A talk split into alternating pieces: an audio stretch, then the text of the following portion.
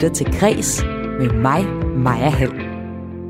Mine øjne har dokumentarfilm aldrig været vigtigere, end den er faktisk lige nu i de her år til at nuancere nogle af de her problemstillinger, vi står overfor. Sådan lyder det fra en af de ni nye faglærere, der er på den danske filmskole.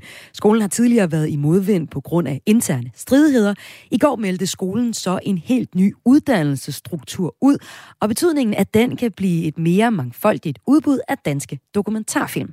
Sådan lyder analysen fra første gæst her i Kulturmagasinet Kres. I Græs jagter vi også for tiden de øh, næste store superstjerner i kulturen. Derfor møder du i vores sommerserie om unge talenter fire unge kunstnere, som vi her på redaktionen tror på, at vi kommer til at se og høre meget mere til i fremtiden. Vi undersøger, hvad der har formet dem, og hvordan de i fremtiden kommer til at forme os som samfund og publikum. I dag skal det handle om teaterinstruktør Sigrid Johannesen, der håber at kunne øh, forandre verden gennem scenekunst.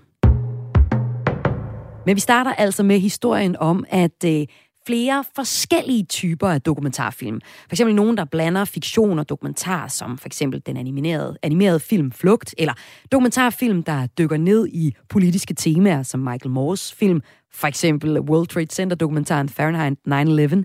De her mange forskellige undergenre inden for dokumentargenren kan i den bedste verden blive det positive udfald af den nye uddannelsesstruktur på den danske filmskole, der blev meldt ud i går. Det er analysen fra min første gæst, og velkommen til chefredaktør hos Filmmagasinet Eko Claus Christensen. Tak for det. Du har fulgt Filmskolens udvikling i mange år og dækket skolen tæt for øh, magasinet øh, Eko. Filmskolens undervisning har tidligere været genstand for mange diskussioner, hvor der både har været fyringer, og der har også været elevstrække. I 2021 sidste år, der blev Tine Fischer så ansat til at lede skolen. Og hun har nu lavet den her nye struktur på uddannelsen, hvor man går fra at have det, man kalder mesterlærer, altså var en person, der har ansvaret for et helt fagområde, til at ansætte ni nye faglærer, der sådan til sammen skal dele både ansvar og timer. Og det skal, ifølge Tine Fischer, bevæge skolen i en mere moderne retning. På dokumentaruddannelsen, som vi kommer til at zoome ind på her, der er der hentet hele fire nye faglærer ind. Claus Christensen, du peger på, at Filmskolens rektor har taget et radikalt nyt skridt i uddannelsesstrukturen, og at det på den lange bane betyder, at os, der sidder og ser dokumentarfilm derhjemme, kommer til at få et mere mangfoldigt udbud af dokumentarfilm. Hvordan det? Ja, det siger sig selv, at hvis det er en karismatisk mand, der i 30 år har tegnet og levet og inkarneret en hel linje, øh, og som så er stoppet nu, og øh, så vælger man så at ansætte hele fire nye personer, og i den pressemeddelelse, Filmskolen har udsendt, så er det ord, der går igen, det er bredde, bredere og bredde. Altså, der er, har været fra skolen, øh, den nye rektor Tine Fischer, en analyse af, at øh, skolen for dokumentar har kun noget, men det har måske også været lidt for ensidigt, der har manglet en mangfoldighed film, der har lignet lidt hinanden, når der er nogen, der sådan med et glimt i øjet har nogle gange kaldt det for en sekt, hvor man er blevet enige om forskellige sandheder og måder at se verden på. Og der er der ingen tvivl om, at Tine Fischer nu vil brede det ud ved at have hele fire personer, som repræsenterer forskellige måder at lave dokumentarfilm på og se den her genre. Ja, vi skal lige høre fra en af de fire nye undervisere på øh, dokumentarlinjen. Øh, det er filmkonsulent på øh, den danske og svenske filminstitut øh, Cecilia øh, Ledin, der skal undervise. Det er dokumentarinstruktør Marlene Choi, og det er journalist og dokumentarist Nagib Kaya, og så er det også instruktør Fie Ambro, der skal undervise på uddannelsen. Her på Græs, der har vi så talt med Fie Ambro, som man måske kender fra dokumentarfilm som så meget godt i vente og genopdagelsen og 70-30. Og hun understreger, at hun med den her nye struktur håber på at kunne give de studerende en mere magtfoldig undervisning også. Jeg er blevet ansat i et team af nye faglærer på dokumentarfilmuddannelsen på den danske filmskole. Så jeg er ansat sammen med Natchip og Malene og Cecilia, som hver især har deres øh, egne kompetencer at byde ind med. Og vi, altså, jeg repræsenterer det observerende dokumentariske blik, og øh, Najib er journalist, og Malene er, arbejder i hybridformer, og Cecilia har været filmkonsulent i rigtig mange år, så hun kender hele sådan, finansieringsmarkedet, og hvordan man gør, når man kommer ud af en filmskole, hvordan kommer man så videre med sin film. Så jeg vil sige, for mig har det været ret vigtigt, at vi er et team, fordi at hver især repræsenterer vi jo ikke det fulde billede af, hvad man skal lære, når man går på en filmskole, men vi er en brik i sådan et, et, øh, et puslespil, som gerne skulle udgøre øh, en fuld uddannelse. Og så er det klart, at vi kommer også til at indkalde gæstelærere, som kan nogle af de ting, som vi heller ikke kan. Så altså, vores ambition er at kunne hjælpe eleverne til at finde deres egen personlige stemme inde i, i, i det filmsprog, som de er i gang med at udvikle, og så tilbyde forskellige øh, redskaber ind i det. Øh, for mig er det også rigtig vigtigt, at eleverne de bliver bevidste om, at et medie som film, og altså i mine øjne selvfølgelig særligt dokumentarfilm, har en helt speciel rolle i den tid, vi lever i lige nu hvor at der er så meget, øh, der er så mange politiske dagsordner, der er klima- og miljø, biodiversitetskrise, der er øh, ulighedskrise. Der er så mange politiske dagsordner, som dokumentarfilmen kan være med til at belyse på en nuanceret måde og på en indfølende måde. Og, være, og vi kan bruge dokumentarfilmen til at blive dygtige til at tage stilling til, stilling til, til de, nogle af de her komplekse problemer i, øh, i den tid, vi lever i lige nu. Så jeg, altså, i mine øjne har dokumentarfilm aldrig været vigtigere, end den er faktisk lige nu i de her år, til at nuancere nogle af de her problemstillinger, vi står overfor. Så jeg glæder mig rigtig meget til at kunne være med til at inspirere fremtidens dokumentarister til at forstå, hvor vigtigt et redskab de har i hænderne lød det altså her fra dokumentarfilminstruktør Fie Ambo, som er en af de nye faglærer på dokumentarfilmuddannelsen på den danske filmskole. Og med mig har jeg chefredaktør hos filmmagasinet Eko. Nu hører vi her Fie Ambo sige, at, sige, at der er et stort potentiale i dokumentargenren og dens forskellige undergenre, som du mener, der kommer flere af nu, øh, netop nu. Hvilket potentiale ser du i dokumentargenren lige Jamen, jeg er enig med Fie øh, Ambo. Det er jo en meget politisk tid, vi lever i. Det er en tid med splittelse, med krig, med øh, flygtninge, øh, med øh, klimakrise, MeToo og øh, jeg ved ikke snart, hvad man skal nævne. Det er jo i den grad en politisk tid. Og her kan man forestille sig, at øh, denne her nye retning, som skolen prøver at lave her, i højere grad vil konfrontere den tid og øh, altså øh, også bruge den udvikling, dokumentargenren har været inde i. Genren har jo været i en rivende udvikling, og øh, prøver at tage det op. Jeg tror dog, at hvis man skal sige en ting, som, som jeg er spændt på at se om lykkes, det er, at fire ledere, eller hvad skal man sige, personer, der tegner en linje, kan det så fungere i forhold til en praktisk virkelighed. Og der skal man se på, at en skole er jo sådan noget, hvor eleverne kl. 23 om aftenen har behov for at, at, at blive reddet, fordi man synes, at hele verden er ved at bryde sammen, og man kan slet ikke se en fremtid for sig selv osv. Og der var den gamle skole på den måde, at jamen, der var der en, en leder der, der altså var nærmest 24-7 til stede. Der bliver udfordringen nu at øh, kunne engagere de nye lærere og få det til at fungere som et team, sådan så eleverne ikke føler, at, at det er nogen, som, som gør det lidt øh, halvhjertet, altså 50 procent. Men der kan så måske også blive, blive mulighed for forskellige slags dokumentarer, måske også den nye, meget politiske dokumentarist som øh, Michael Moore i en dansk version også, Claus? Ja, det er jo noget, man ikke rigtig har set fra den danske filmskole. Altså en, for eksempel en meget provokerende dokumentarist, der går ud og bruger dokumentargenren til at komme med holdninger og flytte grænser, som Michael Moore jo har gjort, da han lavede film om skoleskyderiet eller USA's kamp mod terror. Øh, vi har haft herhjemme, har vi haft øh, Christoffer Guldbrandsen. Han er meget sigende ikke uddannet fra den danske øh, filmskole. Han har øh, lavet meget nærgående, meget kritiske portrætter af politikere som Anders Fogh eller Nasser Carter parter, og øh, den type kunne jeg godt forestille sig nu pludselig øh, vil kunne komme ud fra den danske filmskole, netop fordi, at man breder det ud og er meget opmærksom på, at denne her skole skal altså øh, fungere i forhold til en, ja, en meget politisk verden, hvor der er, hvor der er brug for øh, nogen, der udfordrer os. Det bliver spændende at øh, følge med i, hvem der bliver udklikket fra den danske filmskole i fremtiden. Tusind tak, fordi du var med her, chefredaktør hos Filmmagasinet Eko Claus Christensen. Tak for det.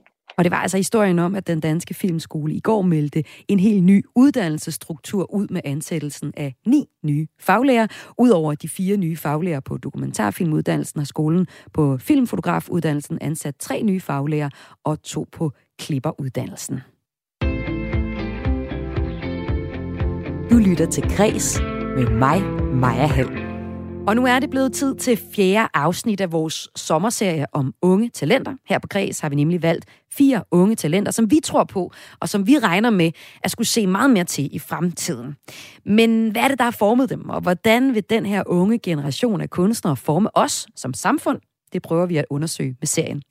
Og nu skal du møde den unge teaterinstruktør Siri Johannesen. Da hun ikke øh, kunne komme ind på instruktørskolen, gik hun sin egne veje, og hun har som instruktør arbejdet tæt sammen med for eksempel Christian, øh, instruktør Christian Lollike, og øh, som er teaterdirektør på øh, Teater Sort Hvid, mens hun også har opsat stykker i eget navn, blandt andet den anmelderoste forestilling Girls and Boys på Aarhus Teater sidste sæson. Min kollega Lene Grønborg Poulsen har talt med hende. Velkommen til dig, Side. Tusind tak. Vi skal jo starte med at se på, hvad det er, der har formet dig som kunstner.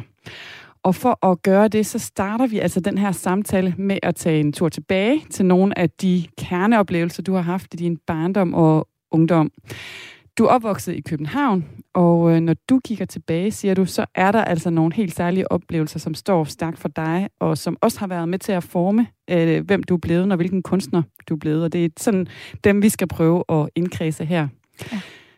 Det første, vi skal tale om, det handler om det her med, at du fortæller, at øh, du i en del af din barndom egentlig følte dig lidt udenfor måske i forhold til, til dine jævnaldrende. Hvordan det? Øh, jeg tror egentlig, at det handler om, øh, eller i hvert fald handlede om flere ting. Først og fremmest så øh, fik jeg, kan man sige, meget tidligt i mit liv erfaringer med sådan nogle af de lidt øh, hårdere sider af tilværelsen, øh, som ikke måske helt matchede de ting, som mine jævnaldrende havde øh, oplevelser med. Øh, blandt andet så havde jeg en række år, hvor flere mennesker øh, tæt på mig døde meget pludseligt. Øh, og som barn, så troede jeg for eksempel, at et års jul, det var ligesom sådan, så er der sommerferie, og så er der øh, jul, og så skal man til en begravelse. Øhm, og det ved jeg jo godt nu som voksen, at sådan er det heldigvis for mange mennesker jo ikke øh, i tilværelsen. Men, men jeg tror, at det blandt andet, blandt mange ting, men, men blandt andet medvirkede til, at jeg øh, ret tidligt var ret dårlig til sådan noget børnefnid og børneproblemer, øhm, og egentlig altid synes det var meget småt. Altså, så når alle de andre sådan løb øh, fnisende ind på toilettet på, på folkeskolen, så synes jeg egentlig, at det var temmelig latterligt. Øhm, og det ligger der også en kæmpe stor ensomhed i. Altså, øh, når man er ni år gammel, og øh, jo stadig egentlig også gerne vil være med, så kan man jo godt tænke, gud, var det åndssvagt, men, men, men det er også lidt hårdt, at man synes, det er åndssvagt, ikke? Men så læste jeg til gengæld meget. Altså, jeg læste virkelig, virkelig meget, øh, da jeg var barn. Fandt øh, måske et fællesskab der? Ja, til dels. Altså, men, men det var jo ikke sådan lige frem tjekket, øh, hvad hedder det, øh, at læse bøger. Øhm, og jeg vil også sige, jeg tror også, jeg var i hvert fald til en vis grad et sådan pænt irriterende, øh, gammel, klogt barn. Altså, bare for at sige, allerede i børnehaven kan jeg for eksempel huske en situation, hvor en pædagogmedhjælper øh, gik med tørklæde, og de andre børn sådan, øh, mobbede hende og ville ikke ligesom, være i kontakt med hende, fordi hun gik med tørklæde. Og så gjorde jeg oprør og gik op til hende og sang, altså, og hvilket femårigt barn gør det, sang den der øh, knaks-sang, øh, er det ikke knaks, den der lige meget hvem du er, lige meget hvor du er, så velkommen her. Øh, og altså tilsvarende i 3. klasse eller 2. klasse, øh, arrangerede jeg en aktion i min folkeskoleklasse, hvor vi skulle, da vores engelsklærer kom ind, skulle vi stille os op på bordene øh, og synge Pink Floyds, den der We Don't Need No Education, og nægte at blive øh, undervist. Øhm, hvilket sådan i dag, tænker jeg faktisk var lidt unfair, fordi hun var egentlig en meget sød øh, klasselærer, så jeg ved ikke rigtig, hvorfor vi havde sådan en... Men der må have været et eller andet, jeg tænkte, vi skulle øh, gøre oprør imod.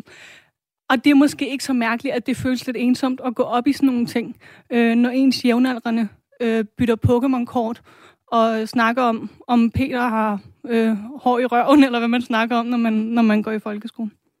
Og du skifter også skole flere gange?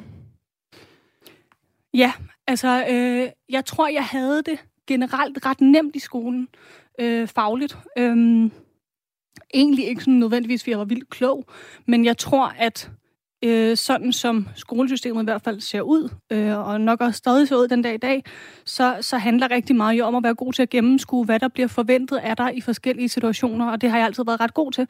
Øhm, og så har jeg altid været et konkurrencemenneske, og det trives jo også rimelig godt i, øh, i den danske folkeskole. Øhm, så faktisk hovedparten af min sådan, første tidlige folkeskoletid husker jeg, som om at jeg altså brugte timerne på selvfølgelig at lave mine egne opgaver, men så faktisk også brugt en ret stor del af undervisningstiden på at skulle gå rundt blandt de andres borgere og være sådan hjælpelærer. Øhm, Så af den grund blev jeg i 4. klasse flyttet til en anden skole. Øhm, og der gik jeg så i...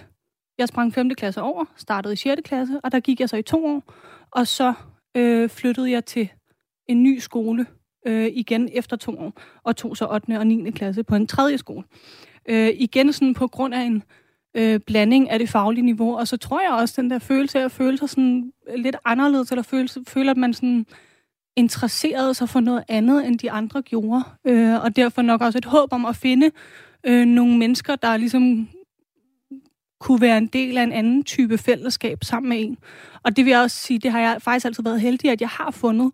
Det har måske bare mere været enkelte mennesker, sådan rundt omkring. Øhm, mere end det sådan har været det der klassefællesskab eller pigegruppefællesskab, som, som jeg tror andre måske har haft. Og apropos enkelte mennesker, øhm, så ved jeg også, der sker det i 6. klasse, at øh, du møder en lærer, som du oplever sådan virkelig ser dig måske for første gang øh, som en, en voksen person uden for hjemmet.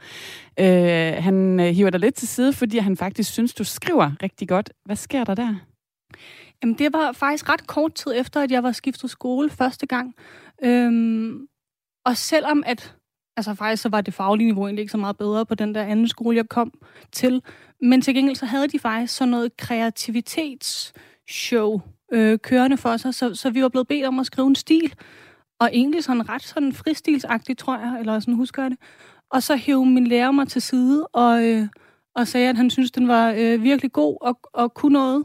Øhm, og så fortalte han mig om en veninde, han havde, som var forfatter, og tilbød mig, om hun ikke måtte læse den og give mig noget feedback og sådan noget. Og, og, og generelt, så var det helt klart, som, som du også siger, altså, tror jeg første gang, jeg på den måde oplevede et voksent menneske, som ikke var i min øh, familie, som øh, talte til mig øh, på lige fod. Og det tror jeg jo er, er vigtigt for børn, altså at have voksne mennesker, som faktisk ser dem som, som noget andet end bare øh, børn. Ikke? Øhm, så, det, så det blev helt klart noget, som sådan kickstartede min interesse for at skrive, og efter det begyndte jeg faktisk at øh, gå på sådan forskellige skrivekurser og sådan noget.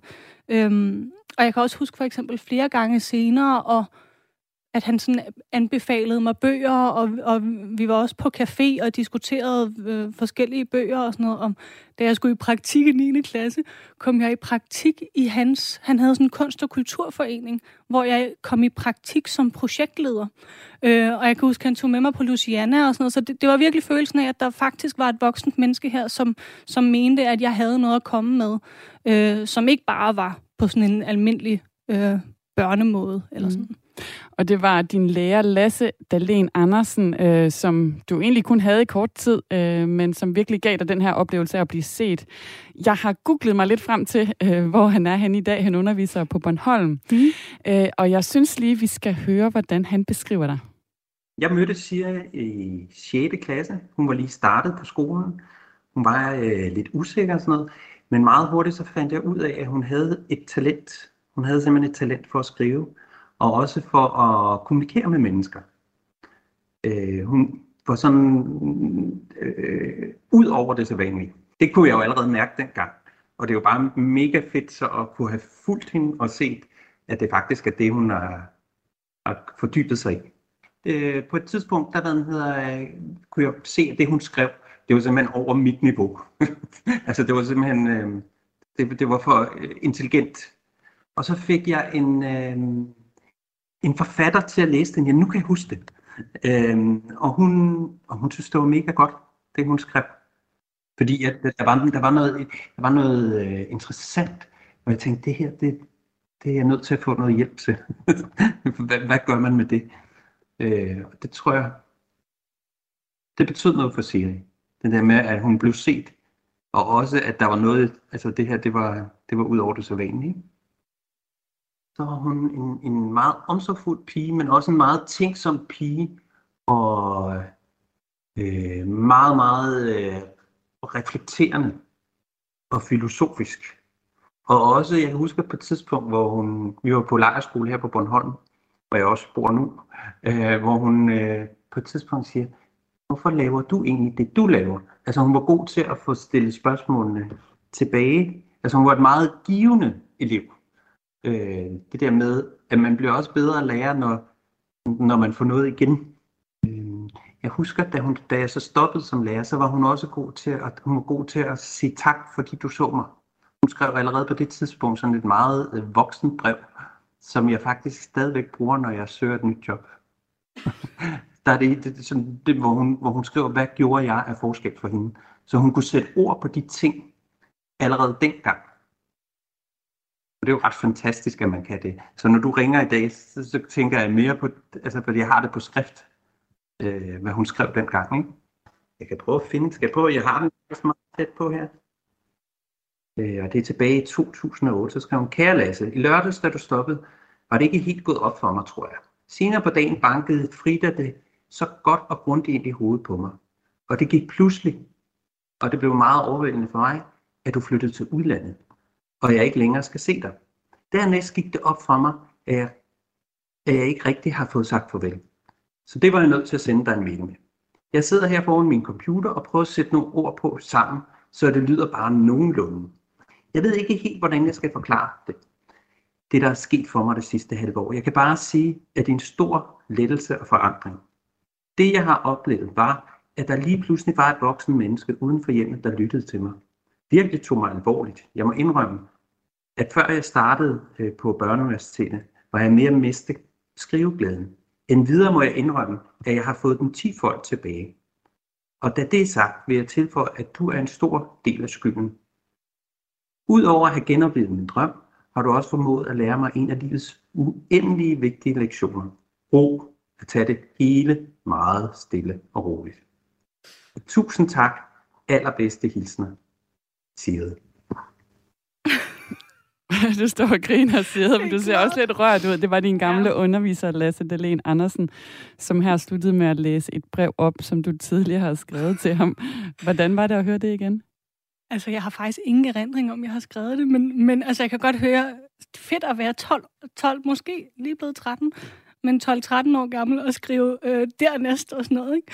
Hvad hedder det? Um, pænt syret at høre igen. Også en lille bitte smule ydmygende, men, men, hvad det? men ikke, på en, ikke nødvendigvis på en dårlig måde. Jeg synes, det var meget rørende, da han læste op for mig. Jeg blev meget rørt af det. Ja, om helt klart. Og, han, og, og det passer virkelig. Altså, og det er jo også derfor, når du spørger mig, sådan, hvem har... Øhm, hvem har gjort en stor forskel for dig, så er Lasse en af de første, jeg tænker på. Øhm, og det er jo vildt det der med, at jeg havde ham i så kort tid.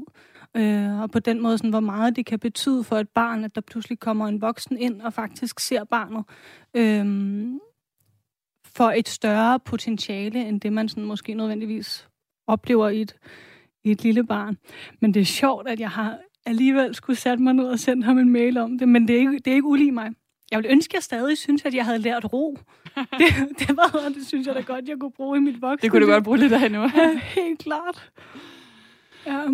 Nå, men hvis vi går lidt videre, så øh, er en anden øh, relevant ting, som øh, sker i din ungdom, det er også, at du bliver interesseret i det politiske. Øh, og øh, ser man på dit arbejde som teaterinstruktør i dag, så fornemmer man i hvert fald et meget stort sådan, samfundsmæssigt engagement. Øh, og vi skal tale meget mere om dit øh, kunstneriske arbejde senere. Men på det her tidspunkt, der melder du dig altså ind i et ungdomsparti. Hvorfor det?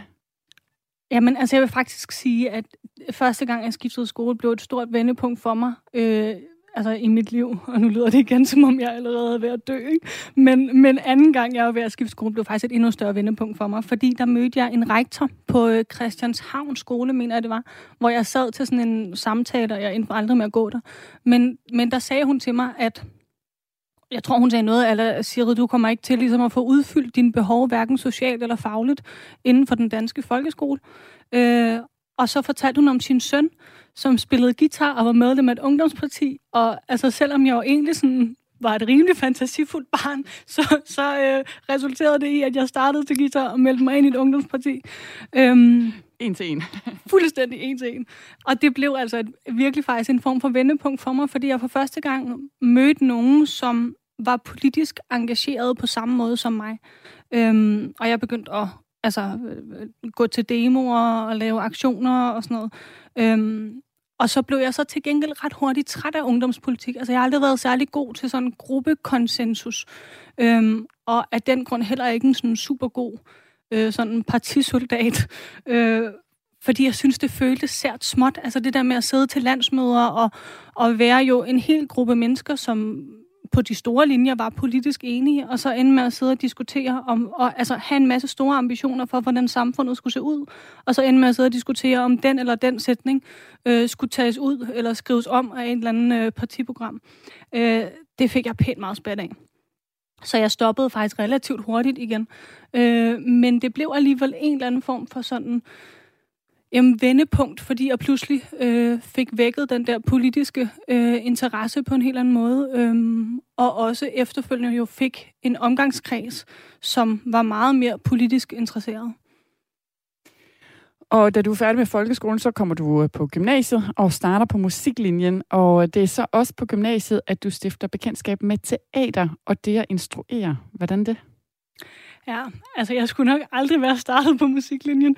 Øh, det tror jeg, jeg gjorde, fordi min bror, han øh, også øh, havde gået på en musiklinje på hans gymnasium.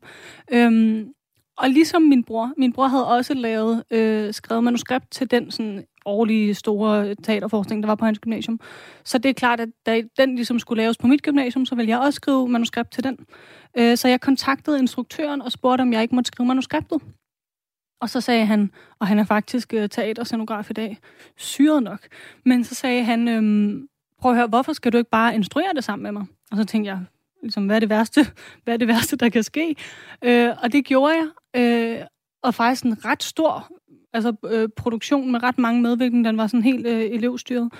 Og jeg tror, det var første gang, jeg sådan oplevede en sammensmeltning af Altså det, jeg var glad for ved musik, øh, og det, jeg så omvendt var glad for ved politik. Altså øh, samfundsengagementet og kunne sådan forholde sig til, hvordan verden ser ud, og hvad det er for en verden, man gerne vil leve i. Og der blev teateret faktisk sådan en ser sammensmeltning af de der to, altså at man en gruppe mennesker sammen kan prøve at bearbejde og forholde sig til den her virkelighed, vi render rundt i. Så det var virkelig sådan en øjenåbner for mig at, øh, at lave den forestilling. Lidt af et tilfælde. Og øh, man kan så måske også sige, at, at det er måske også blandt andet derfor, at da du er færdig som student, så har du det her ene mål.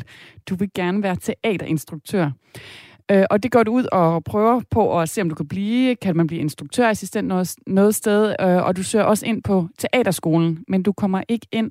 Du får faktisk et meget specifikt øh, afslag. Hvad er det, de siger til dig? Ja, om jeg søgte ind to gange, øh, da jeg var 19 og da jeg var 20. Øhm og synes jo selv, at 20 det var nærmest for sent til at komme ind på teaterskolen. Ikke? Øh, det kan jeg jo godt sige i dag, at det var det måske ikke nødvendigvis. Øh, og jeg kom faktisk aldrig sådan særlig langt i de der ansøgningsprocesser. Jeg kom måske sådan halvvejs. Øhm, og anden gang, jeg søgte ind, der kan jeg huske, at jeg blev anbefalet, at jeg hellere skulle søge ind i Tyskland, altså på en tysk teaterskole, øhm, og fik at vide, at det var, fordi jeg arbejdede for politisk og for konceptuelt. Og jeg kan huske allerede dengang, så tænkte jeg, gud, men det synes jeg egentlig var rigtigt. Altså, det var egentlig en meget sådan rigtig diagnose af øh, mit arbejde, og hvad der sådan interesserer mig. Øhm, og det gjorde måske også det afslag en lille smule nemmere. Du får så det her afslag, men det stopper dig ikke. Du kommer rent faktisk i gang med en øh, karriere som teaterinstruktør. Det gør du på Teatret Sort-Hvid i København. Hvad sker der her? Jamen, jeg var heldig, at jeg sideløbende med at søge ind havde været instruktørassistent for Christian Lollicke, som er chef på, øh, på Sort-Hvid. Øhm, og i det arbejde havde jeg ligesom fået mere og mere ansvar. Altså, så havde jeg overtaget nogle prøver, eller jeg havde øh, skrevet noget til ham, eller altså sådan nogle forskellige sådan mindre opgaver, og havde samtidig også blev langsomt mere og mere involveret i andre ting, der foregik på sort-hvid. Så, så da jeg så fik mit andet afslag, så kan jeg huske, at Christian sendte mig øh, sådan en talebesked, øh, altså sådan en memo på telefonen, hvor han sagde, øh, fuck det, øh, og jeg vil gerne love dig, Sigrid, at du kan få lov til at lave en forestilling på sort-hvid.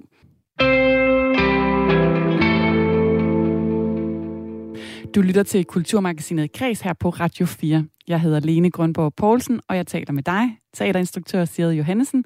Du er nemlig en del af vores sommerserie om unge kunstneriske talenter. Og du startede, som vi lige har hørt, dit arbejde øh, som teaterinstruktør på Teatret Sortvid i København. Og siden der har du lavet forestillinger sammen med instruktør Christian Lolke, som er kunstnerisk direktør på teatret. Men du er altså også begyndt at instruere andre steder alene. Blandt andet så har du her for ikke så lang tid siden på Aarhus Teater instrueret den meget anmelderroste Girls and Boys. En, skuespiller, øh, en monolog med skuespilleren Anna Bøtker, som handlede om blandt andet partnervold og en meget gribende forskning, vil jeg også sige. Så det vi skal nu, det er, at vi skal dykke lidt mere ned i dit arbejde som teaterinstruktør.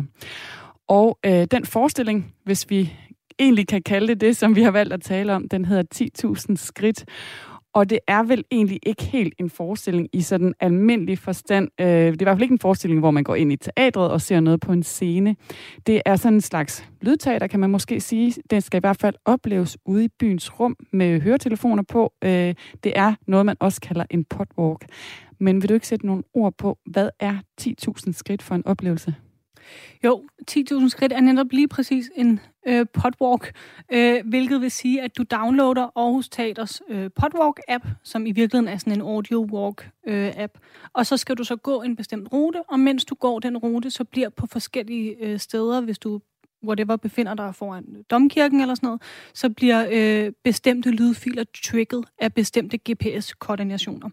Og så plejer jeg at kalde det en form for empatiøvelse, du bliver udsat for. Altså at hvert portræt på forskellig vis udfordrer øh, lytterens indlevelsesevne og stiller spørgsmålstegn ved vores empatibegreb i dag. Og det skal vi tale meget mere om. Vi får bare lige en lille lydbid fra den, så lytterne lige får en fornemmelse af den. Lige nu sidder du i et hjørne af Rådhusparken med udsigt ud over Park Måske er du ikke klar over det, men vi sidder her lige nu, fordi vi befinder os midt i en krise. En empatikrise.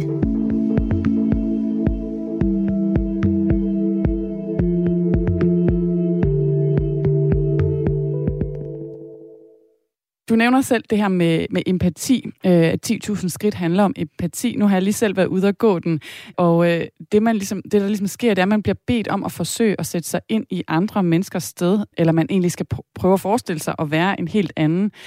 Og det er hele tiden fokuseret på og, og den her oplevelse af empati. Hvorfor er empati så vigtigt? Ja, og er empati overhovedet så vigtigt? Også det, øhm, Altså i dag, så kan man sige, at vi i hvert fald nærmest kollektivt jo er blevet enige om, at vi bør være empatiske. Øhm, og empati er jo altså næsten blevet synonym med at være et godt og ordentligt menneske. Øhm, samtidig så lever vi jo også i en tid, hvor sådan lidt populært sagt, øh, at ekokamrene på øh, sociale medier vokser, øh, og de traditionelle medier ikke længere sådan er øh, gatekeeper for, øh, for fælles øh, verdensbilleder. Øhm, og det er derfor blevet sværere at snakke om. Jeg jo mene i hvert fald, at vi kan have en sådan fælles offentlig samtale, fordi den er fragmenteret så meget. Ikke? Øhm, og i sådan en tid, der tror jeg på, at det er vigtigt at øh, og måske specielt gennem kunsten udfordre vores ekokamre. Øh, altså at prøve at tvinge os til at leve os ind i mennesker, som vi ikke normalt møder. Øhm, og samtidig så rummer øh, 10.000 skridt også en diskussion af, øh, empatibegrebet i dag, altså og om empati er altid en god ting. Øh, altså fordi man kan sige, at empati er jo ikke kun udgangspunktet for vores sådan etisk-moralske øh, gode beslutninger. Det er jo også empati, som er grundlaget, i hvert fald ofte for vores fordomme og, og fjendebilleder. Øhm, og man kan sige, at politik for eksempel er jo tit et spørgsmål om, om egentlig om empati. Ikke? Altså, dit politiske ståsted afhænger virkelig tit af, hvem du har empati med. Har du empati med kontanthjælpsmodtageren, som, som øhm, har svært ved at få pengene til at række, eller har du empati med dem, som arbejder 40 timer om ugen? Ja, nu har jeg lige hørt den, øh, og der er blandt andet den her scene, hvor man undervejs bliver bedt om at overveje, om man vil give penge til et fattigt barn, der står lige foran dig, eller et barn i Afrika, som du ikke kan se. Altså det her med, det handler om, at det er nemmere at have empati for dem, vi kender, dem vi reelt møder, eller dem, der ligner os. Nu er det et stykke tid siden, den er lavet, men på en måde så taler den her oplevelse jo også lige nu meget uh, direkte ind i vores diskussion omkring, hvordan vi for eksempel uh, hjælper flygtninge fra Ukraine versus andre lande. Altså sådan en slags fornyet aktualitet, der måske er kommet ind i den. Ja, helt klart. Helt klart. Det synes jeg, du er helt ret i. Og, og empati er på den måde i de her tider jo virkelig et svært begreb at tage fat i, ikke? fordi vi jo også, hvad kan man sige, lever i en virkelighed, hvor mange af de kriser, øh, vi befinder os midt i, blandt andet flygtningekriser, øh, og som man jo i hvert fald må gå ud fra, kun bliver værre, når, når klimakrisen sådan for alvor ligesom rammer, og vi skal til at forholde os til en masse klimaflygtninge. Der lever vi i en virkelighed, hvor vi sådan Altså man kan sige, at vores humanistiske idealer er på en måde spændt ud mellem de der to poler, ikke? Hvor, som på den ene side kan handle om, hvem, hvem synes vi, man, man bør hjælpe, og hvem bør vi identificere os med og empatisere med, og samtidig jo nogle realiteter, øh, som blandt andet kan handle om, for eksempel, at vi jo selvfølgelig ikke kan lukke alle ind, eller selvfølgelig ikke kan hjælpe alle. Ikke? Og, og det udfordrer jo både vores empatibegreb, øh, men jo også vores humanismeforståelse og sådan civilisations selvforståelse. Ja, og hvad kan man sige, lydoplevelsen selv stiller også på et tidspunkt spørgsmålstegn ved det her med, om øh, empatien egentlig har taget overhånd i forhold til, om vi tager alle også politiske beslutninger gennem empatien, gennem vores følelser, at det måske egentlig ville være bedre, hvis vi skubbede empatien til side og sagde, lad os tage øh, de her beslutninger med vores fornuft. Og øh, oplevelsen stiller de her spørgsmål. Men hvor står du egentlig selv? Altså, hvad tænker du? Øh, er vi gået for langt i vores øh, empatioplevelse af virkeligheden? Og det synes jeg er mega svært. Altså, fordi på den ene side, så, så synes jeg jo virkelig, at empati er en kerneværdi for, hvordan vi overhovedet kan eksistere som mennesker sammen i verden. Øh, samtidig så, så tænker jeg også, at vi lever i en tid, hvor, hvor de kriser, som, som vi sådan kigger ind i, gør, at vi er nødt til at overveje, om for eksempel det at tage beslutninger baseret på følelser, øh, som, som det jo tit vil blive, hvis man fremhæver øh, enkelt individer eller enkelt historier, øh, om, om man ikke sådan, øhm, om vi ikke på en måde er forbi det, altså er vi ikke nødt til at sige, at vi er nødt til at kigge på for eksempel øh, størst mulig nytte for flest mulige mennesker, når det kommer til flygtningespørgsmål, eller altså vi er nødt til at øh, fjerne nogle af de der spørgsmål om empati, eller om hvem det er mest synd for, øh, fordi det, det kan vi på en måde aldrig rigtig skalere. Så jeg synes, vi lever i en tid, som, som udfordrer vores empati, og som gør, at vi skal genoverveje, om der i hvert fald er nogle situationer, hvor empati faktisk ikke er øh, en positiv mekanisme. Hvis vi dykker lidt mere ned i øh, den her potwalk, øh, lydteater, eller hvad vi skal kalde det. Du er jo teaterinstruktør og arbejder normalt med skuespillere på en scene, og publikum, der sidder i en sal, øh, hvor skuespillere og publikum faktisk er i samme rum. Hvordan har det været for dig som instruktør at arbejde med skuespillere, tekst og lyd på den her måde uden for teatersalen? Altså temmelig hårdt, når øh, man skal gå fire timer i stormende snevejr i sådan noget december og januar. Ikke? Øhm, Altså fordi du har været ude og finde ruten og, og opmåle den? Og, ja, ja, altså det er jo klart, der er jo, men det bliver meget teknisk, ikke? men der er også nogle helt syrede parametre, man skal arbejde med, når man skal lave sådan noget her, som handler om timing, og som handler om hastighed i, hvor hurtigt man går, og sådan nogle tekniske parametre i forhold til, hvornår præcis bliver en lydfil trigget og sådan noget, som gør, at man skal rigtig meget ud og efterprøve det hele tiden. Men, men jeg vil så sige, at det fede ved at arbejde i nye formater, altså det er jeg jo virkelig, virkelig glad for. Øhm, og det fede ved det er helt klart, at jeg oplever, at, at det, der i hvert fald kan ske, hvis man er heldig, det er, at man kan bypasse nogle af... Øh, og det er jo på en måde sådan lidt uafhængigt af, hvilket job du har. Men, men det med sådan pludselig at stå i nye arbejdssituationer, gør jo, at man kan bypasse nogle af ens egne sådan vane øh, tænkninger øh, og sådan plejer. Og så er jeg på et helt andet plan meget optaget af sådan noget, der hedder mødet mellem øh, virkelighed og fiktion. Altså, jeg synes, det er vildt spændende, hvad der sker, når du tager teateret ud af det traditionelle teaterrum. Og vi skal netop lige have en lydbid mere fra podcasten, fordi det er måske netop det her, øh, som jeg i hvert fald synes var spændende, da jeg var ude at gå den, hvor at øh, den fiktion, jeg har i ørerne, den støder sammen med den virkelighed, jeg møder ude i byen. Det er en lille lydbid fra et tidspunkt, hvor man står midt i byen Aarhus, og så skal man forestille sig, at alt omkring en bliver oversvømmet. Øh, og der kommer også en lydlig kulisse, der egentlig gør, at det bliver ret troværdigt. Vi får den lige her. Vandet kravler ind blander sig op med parfume, kravler op ad trapperne. Vælter et barn, der i sit skrig trækker vand ind i lungerne. Jeg trækker vejret, men kan ikke få luft. Jeg trækker vejret, men vandet har hævet kaféstolene med sig.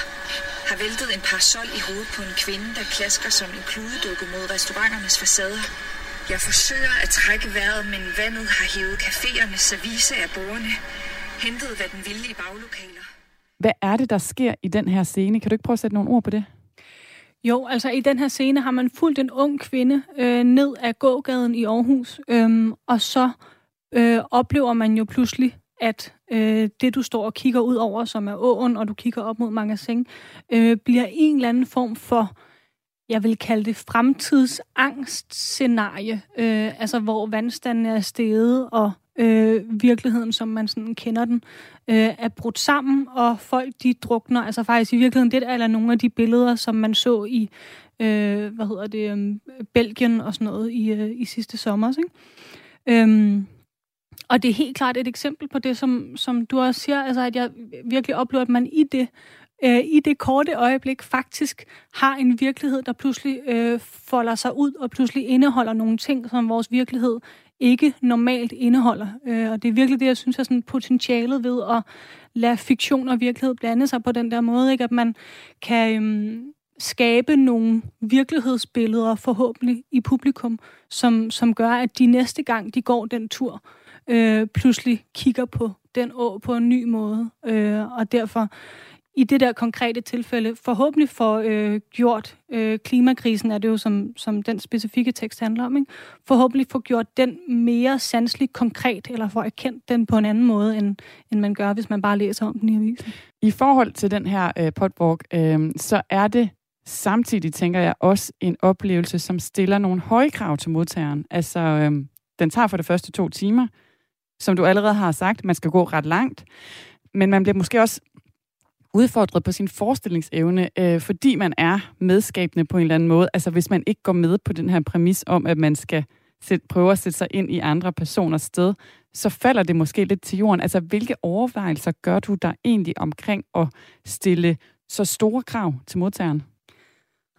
Jeg tror jo faktisk i virkeligheden, at jeg synes, at vi tit er alt for bange for at stille krav til vores modtagere. Øhm, og at vi på den måde risikerer at gøre folk meget dummere og meget mindre sådan i stand til at håndtere øh, oplevelser og ting, end de egentlig er.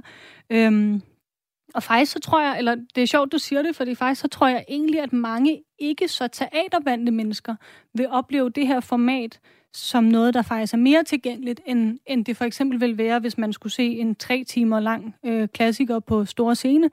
Øhm, så på den måde er jeg faktisk ikke så bange for det. Altså, vi har selvfølgelig haft sådan løbende testvisninger for at sikre os, at man overhovedet kan gå så lang tid med høretelefoner på og lytte til noget, uden at blive helt vanvittig og sådan noget. Ikke? Øhm, men generelt så tror jeg sgu meget på, at man ikke skal undervurdere sit publikum, og at det sådan er sundt, at vi har værker, som stiller forskellige typer af krav til vores modtagere, sådan så øhm, forskellige typer mennesker forhåbentlig bliver har, altså alle sammen har en bred palette af teateroplevelser, som de kan blive tiltrukket af.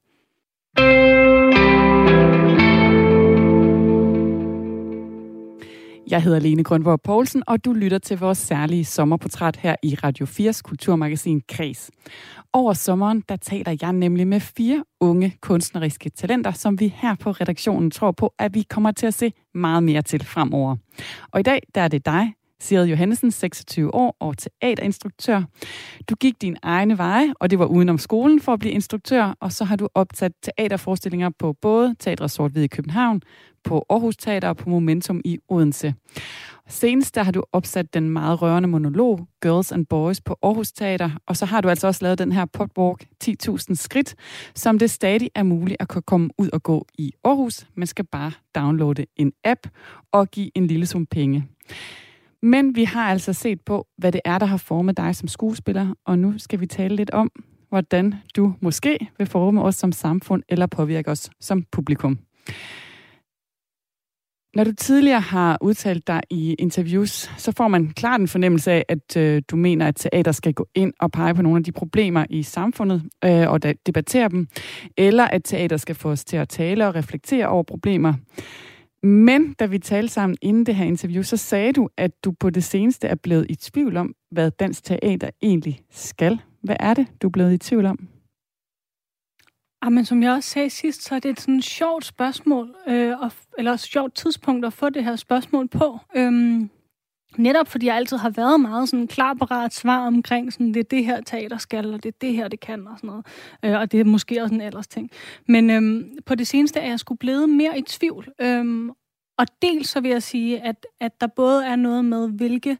Øhm, altså uanset hvad så selv på de teatre, hvor man ligesom har en agenda om at snakke med nye typer af publikum og komme bredere ud og nå flere mennesker og sådan noget, så oplever jeg, at man 70-80 procent af tiden, altså enkelte forestillinger gør helt klart noget andet, og enkelte aftener kan være anderledes og sådan noget, men 70-80 procent af tiden alligevel ender med at tale til den samme type af mennesker.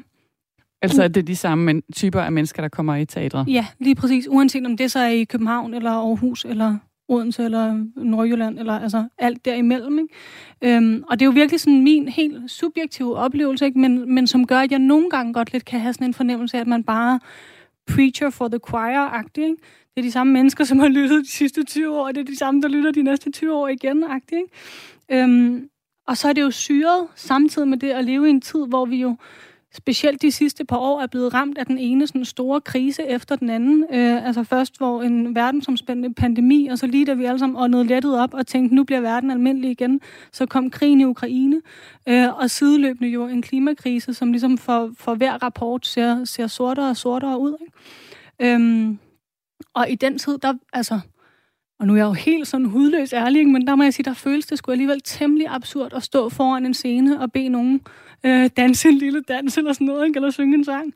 Øhm, så jeg tror, at jeg lige nu, øh, ligesom mange mennesker, øh, oplever jeg, er i en form for sådan altså eksistentiel krise, som sådan lidt helt grundlæggende handler om, hvordan man kan forsvare at stå op om morgenen og lave de ting, man nu engang laver, øhm, når vores virkelighed ser sådan her ud. Øhm, altså lidt sådan en følelse af, at vi stormer alle sammen gennem livet og jagter de samme sådan hule, øh, gamle koncepter om prestige og karriere og lønforhøjelse og image, samtidig med, at vi sådan, øh, forbruger os lige ind i vores egen død. Øhm, og så bliver det helt klart heller ikke nemmere af, at jeg faktisk næsten hele mit liv har haft sådan en lille stemme i mit indre, øh, som hele tiden spørger sådan, øh, kunne du ikke beskæftige dig med noget vigtigere? Altså faktisk også med, hvad hedder det, med det her interview, ikke? Hvem fanden gider høre dig sidde og tale en time om dig selv? Øh, og kunne du ikke snakke om noget vigtigere? Altså for helvede, er der ikke, øh, er der ikke en øh, øh større dagsorden lige nu? Øh, og samtidig så altså, kan man jo ikke bare give op. Øh, og jeg vil også sige, hvis der er nogen sådan, teaterchefer, der hører det lige nu, så tænker de jo, fuck, vi skulle aldrig have hørt hende der, hun, hun er depressiv eller sådan noget. Øh, og det er jeg faktisk virkelig ikke. Altså, så jeg vil også sige, hvis du spørger mig sådan, hvor mit arbejde øh, ligesom er på vej hen lige nu og sådan noget, så synes jeg jo faktisk, at jeg har to rimelig klare spor øh, i mit arbejde.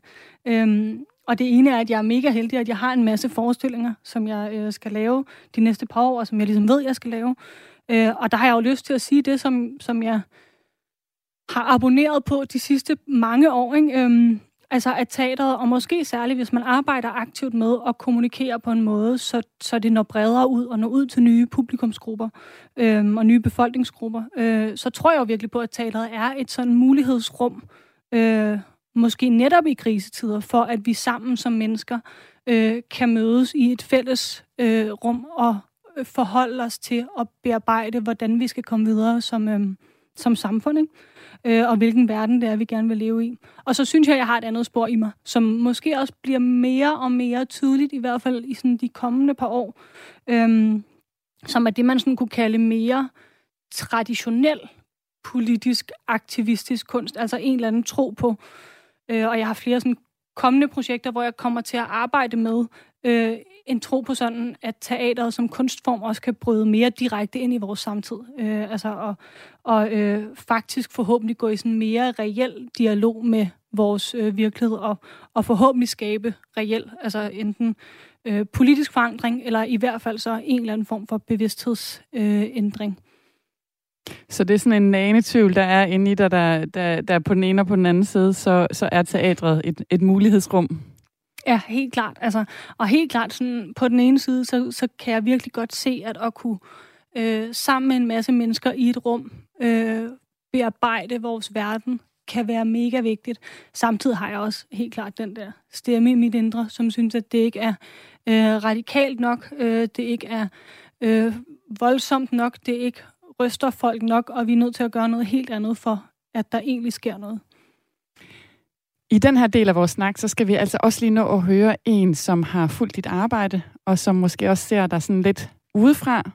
Det er teatermætter ved Jyllandsposten, Trine Vølke, som her peger på, hvordan hun ser dig som en kunstner med noget på hjerte. Øhm, jeg tror for mig at se, så er det, der kendetegner siger Johannesen, det er, at det altid handler om... Der er altid noget holdning i de teater, hun laver. Der er en eller anden form for politisk agenda, eller i hvert fald øh, holdningsbaserede oplevelser man kan for eksempel se det i hendes iscenesættelse af Girls and Boys på Aarhus Teater, som handler om familiedrab, hvor, hvor det har været meget tydeligt, at planen er her, at det skal i talesæt en debat om noget, der foregår i samfundet, som vi normalt bare ser som tragedie, men det der med at sige, at det er ikke en tragedie, det er faktisk et menneske, der slår sine børn ihjel. Altså det er noget, der sker ude i virkeligheden, og det er noget, vi bliver nødt til at forholde os til at tale om, og ikke bare tænke på som noget, der sker et fjernt sted. Som beskuer, når man ser de forestillinger, siger Johansen er med til at lave, så er det, fordi hun rigtig, rigtig tit enten har skrevet tekstene eller i iscenesat sammen med Christian Dolke, så kan det være svært at se, hvor starter hun, hvor slutter han. Altså, hvad er det, det særlige hun kan i forhold til det, Lollicke gør. Og det kan både være altså, det er jo ikke, det er jo ikke, det er jo ikke noget, det er jo ikke dårligt ment, fordi det er jo super spændende, og de har også helt tydeligt nogle fælles træk i noget politisk og nogle, noget lidt provokerende, som er, som er sundt for teateret at få ind. Men det bliver også sjovt at se flere forestillinger, som for eksempel Girls and Boys, hvor det er Side Johansen alene, uden Christian Lollicke. Det bliver sjovt at se, hvor er hun, når hun står helt selv. Det glæder jeg mig til at se mere af sagde teateranmelder ved Jyllandsposten Trine Vøldike her. Hun sagde det om dig, Sede Johansen. Øh, hun peger altså øh, igen, som vi også har talt om, på det her tydelige samfundsengagement, som er i dine ting. Øh, og så taler hun om dit tætte samarbejde med instruktør Christian Lolliger, og at hun glæder sig til at se flere af dine egne ting. Hvad tænker du om det ønske? Om det er da, øh, hvad er det glad for? Øhm, ej, jeg tænker helt klart, at jeg nogle dage godt kan tænke, om det var en strategisk fejl af mig at arbejde så længe sammen med Christian, men vi havde jo sådan, og har stadig sådan pissegodt samarbejde. Fordi jeg egentlig godt forstår jo, at der er mange, der i første omgang i hvert fald mødte mit navn i sammenhæng med Christian. Og det er jo klart, når man øh, skriver eller instruerer sammen, så, så kan man jo ikke skælne, hvem har lavet hvad af det her. Øhm, men det er helt klart lidt noget, der sådan forfølger mig ikke nødvendigvis på en god måde. Øhm, samtidig med, at jeg jo virkelig har været glad for den her vej ind i, ind i branchen. Ikke? Men øhm, nej, så jeg vil, jeg vil da bare sige, at jeg glæder mig da også til at lave mine egne ting nu, og det er faktisk også det, jeg skal øh, fremadrettet. Vi skal til at runde af, men jeg skal lige høre dig her, fordi øh, en af de ting, du siger, det er, at din største frygt, det er at komme til at se tilbage på et liv som instruktør, og så har højdepunktet været, at du har instrueret Romy og Julie på store scene uden noget nyt take på fortællingen. Romeo og Julie, det er jo en populær forestilling, så hvorfor ville det være det værste? Ja, og så kort til, at du interviewer mig om 10 år, ikke? og så har jeg lige lavet Romeo og Julie på stor scene. Den tager vi om 10 år. Ja. Fordi jeg ikke øh, øh, kunne betale min husleje eller sådan noget. Ej, altså, jeg tror jo sådan helt ærligt, at et livstema for mig øh, handler om sådan noget øh, dødsangstagtigt, ikke? Øhm, og måske særlig angsten for at dø, uden sådan at have gjort noget eller påvirket nogen øh, på et sådan lidt større plan. Og så blive sådan en, som lever livet som sådan en reproduktion af, hvordan livet det er blevet levet tusind gange før. Ikke? Øhm, så på den måde er jeg pisse bange for at blive fanget i det der øh, livshjul, altså hvor man pludselig opdager, at det vigtigste for en er blevet netop en større scene, eller øh, de gode anmeldelser, eller de fede priser, øh, eller en højere løn, øh, og i øvrigt lever man bare for, for næste gang, man skal på ferie. Ikke?